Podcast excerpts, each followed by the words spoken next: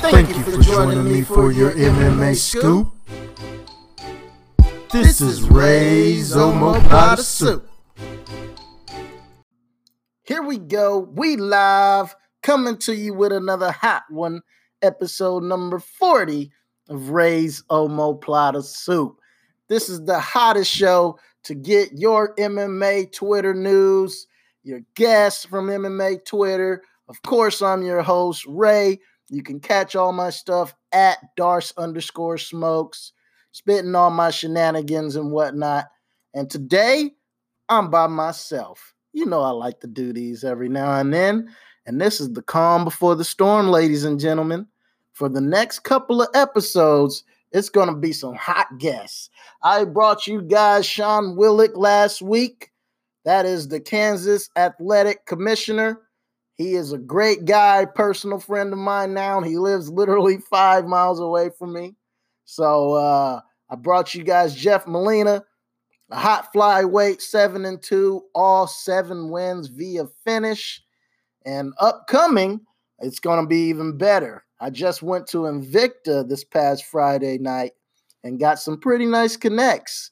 Uh, if you're a real big fan of MMA, you probably know a hot prospect by the name of Kay Hansen who has agreed to be a guest on my show. So be on the lookout for that episode, as well as the boy Elias Theodorou, my main main with the maintain main. That boy got some hair on him. I ain't never seen nobody with hair like that. And that's why he's a ring boy, and I'm sitting in this chair talking to y'all. But I'm going to wrap up uh, what I saw at Invicta because, again, I was there live. It was a great show. I want to give a huge shout out to Invicta, Shannon Knapp, and her whole staff for basically constantly putting on a high production show. That's what you want in MMA. And, you know, there was a guy on Twitter because I went ahead and tweeted out one time after a fight that the crowd went wild. I showed some pictures, and yeah, there were some empty seats in the house, but there's still a crowd. The thing about Invicta, a lot of people don't understand, is that they're always hosted here in Kansas City, Kansas. And that's near and dear to me because if you know anything about Kansas City, Kansas, we don't get a lot. We just don't. The Missouri side gets a lot of uh, love. They got sports.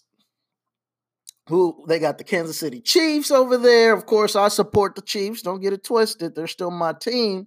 But if we're going off of location, your geolocation, if you were to punch in Arrowhead Stadium, it will take you to Kansas City, Missouri.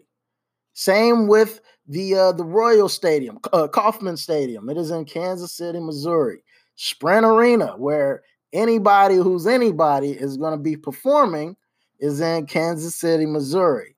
So for Invicta to be constantly, I mean, I can't even count how many shows they've had in Kansas City, Kansas now, constantly coming back to us, putting on these great shows. I'm just spoiled. I might be biased to say I love them for that. That's amazing. They're giving me an opportunity to practice on my journalism chops. Because, yeah, I'm just an amateur in this game. I'm a guy with a microphone.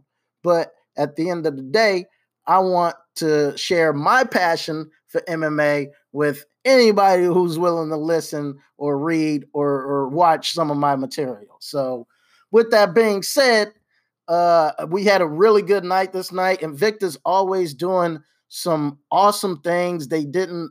They did some tournaments this past weekend with the bantamweights, who the uh, title was recently vacated with their champion getting the call up to the UFC.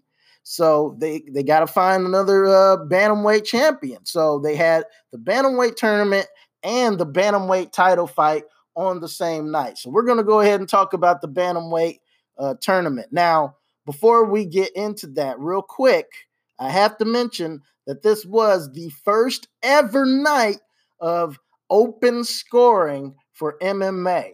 This was a historical night, and I got to be there live for it.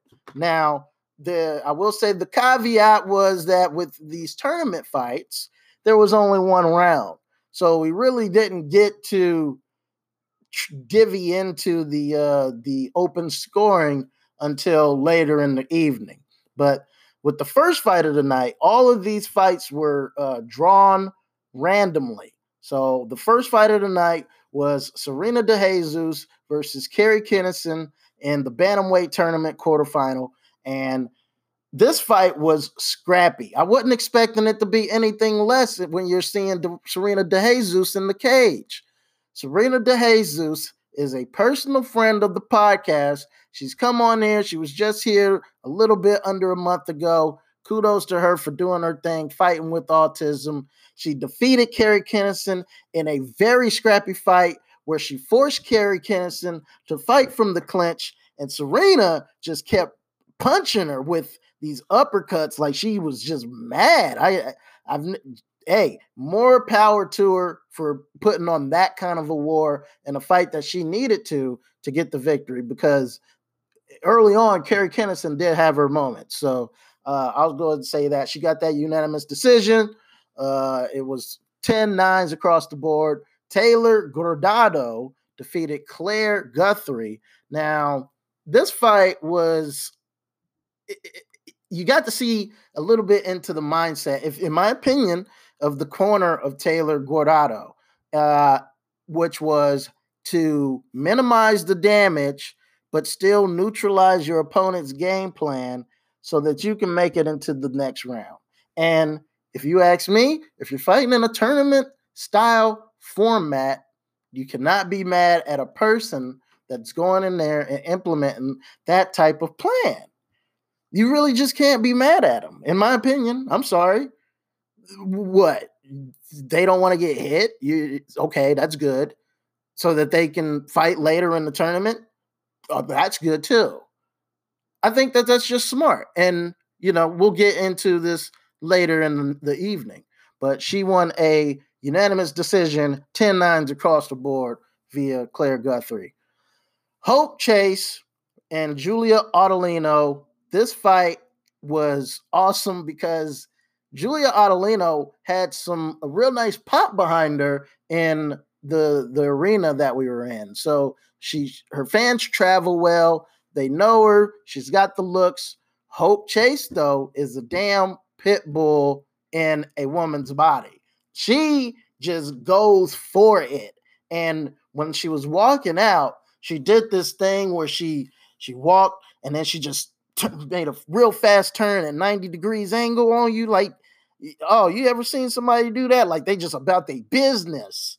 She was walking with a purpose, and that purpose was to beat up Julia Audolino for as long as she had, which was five minutes, and she was going for the finish. There were moments that looked like Julia Audolino was going to go down for the count, but she made it through the five minutes. Again, there was only one round. Hope Chase got the 10 nines across the board for the unanimous decision. Dark horse in the tournament, Tanisha Tennant versus Brittany Victoria. This fight, again, kind of the same story. Brittany Victoria, you know, people know her from her previous uh, fights in the UFC or in the Invicta cage, and she's got the look. She's, I mean, does good at the weigh-ins, kind of like that that Pearl Gonzalez vibe almost, you know, where she comes in the lingerie, but when she steps in that cage, she's about that business. And Tanisha Tennant, you know, really wasn't kind of saying much. She really wasn't doing anything flashy at the weigh-ins. Uh, she was really kind of low key, if you ask me. And you know, I hate to say it, but easy to overlook. But damn, did she prove that she came to win this tournament? Tanisha Tennant got the 10 9 victories across the board on v- Brittany Victoria, and she showed that she had hands. And honestly, kudos to Brittany Victoria, who didn't resort to another game plan. She stood there and tried to trade with Tanisha Tennant, but Tanisha proved that she was just way too too quick. She's got a real nice athletic frame. She has extremely fast reflexes. Um, and the way that she slips punches and then counters, man, she's she's going to be a problem for anyone at bantamweight, uh, if you ask me. Moving along, they had the uh, the reserve tournament bouts for uh, what was one of actually the only finish of the night. Kelly Clayton defeated Florina Moeller via a rear naked choke with nine seconds left in the first round. Again, only one round that they had.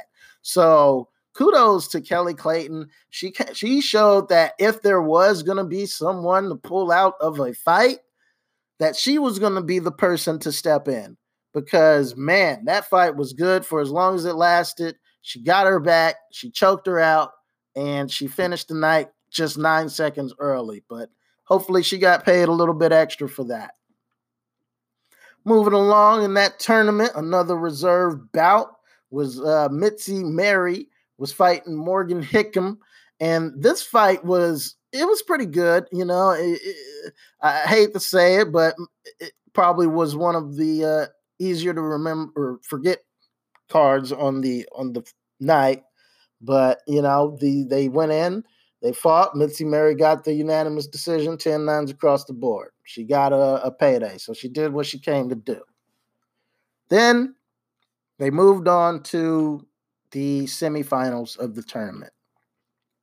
So the way the semifinals were determined is they randomly drew them again. So out of the four winners, Serena De Jesus, Hope Chase, Taylor Guardado, and Tanisha Tennant, out of the four winners, they put their names in a box, and Miss Shannon Knapp drew the names. First, she drew uh, Taylor Guardado, then she drew Serena DeJesus. And of course, that left Tanisha Tennant and Hope Chase. And and that was what I was telling my buddy Benny, who was sitting right to the next to me. I was like, dude, right after that, that Tanisha Tennant fight, and that's the fight I wanted to see. I wanted to see Tanisha Tennant versus Hope Chase.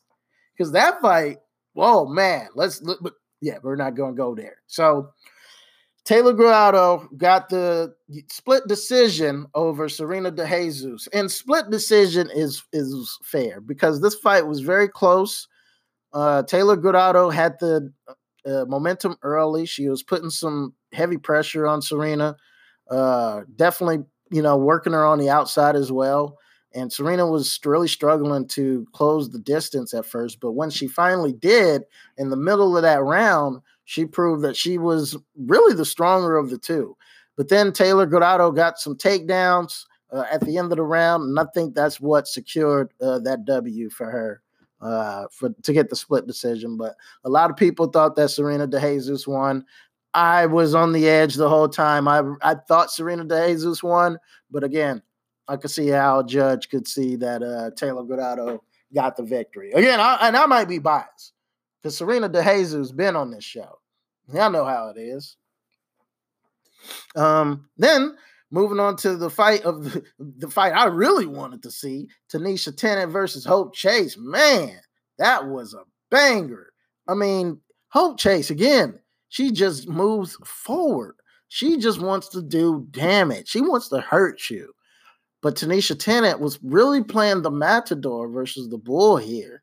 Um, and and it was beautiful fashion. Her footwork was on point. She was circling out every time Hope Chase thought that she might be able to corner. Tanisha Tennant would circle right back to the center of the octagon, and I think that Hope Chase was really struggling to close uh, some of that distance. A lot of people sleep on the reach advantage that Tisa. Again, I slept on Tanisha Tennant from the beginning, but hey, now that I'm, I'm a damn fan now, I like Tanisha Tennant. Uh, and she's got a 72 reach. Hope Chase, I think, at a 68 reach. So uh, the way that she was able to box her up, keep her on the outside, stuffed a few takedowns too. Man, she's showing that she may be really complete. I I want to see her versus some top competition in the Invicta bantamweight division. Moving along to Kay Hansen, who I mentioned earlier in the show. Shout out to her. She's a very nice woman. Uh, I met her at the weigh-ins. Was like, hey, you know, Kansas City is basically your second home now. You you might as well just buy a house here and just live here because this is where you work. This is where all the fights is.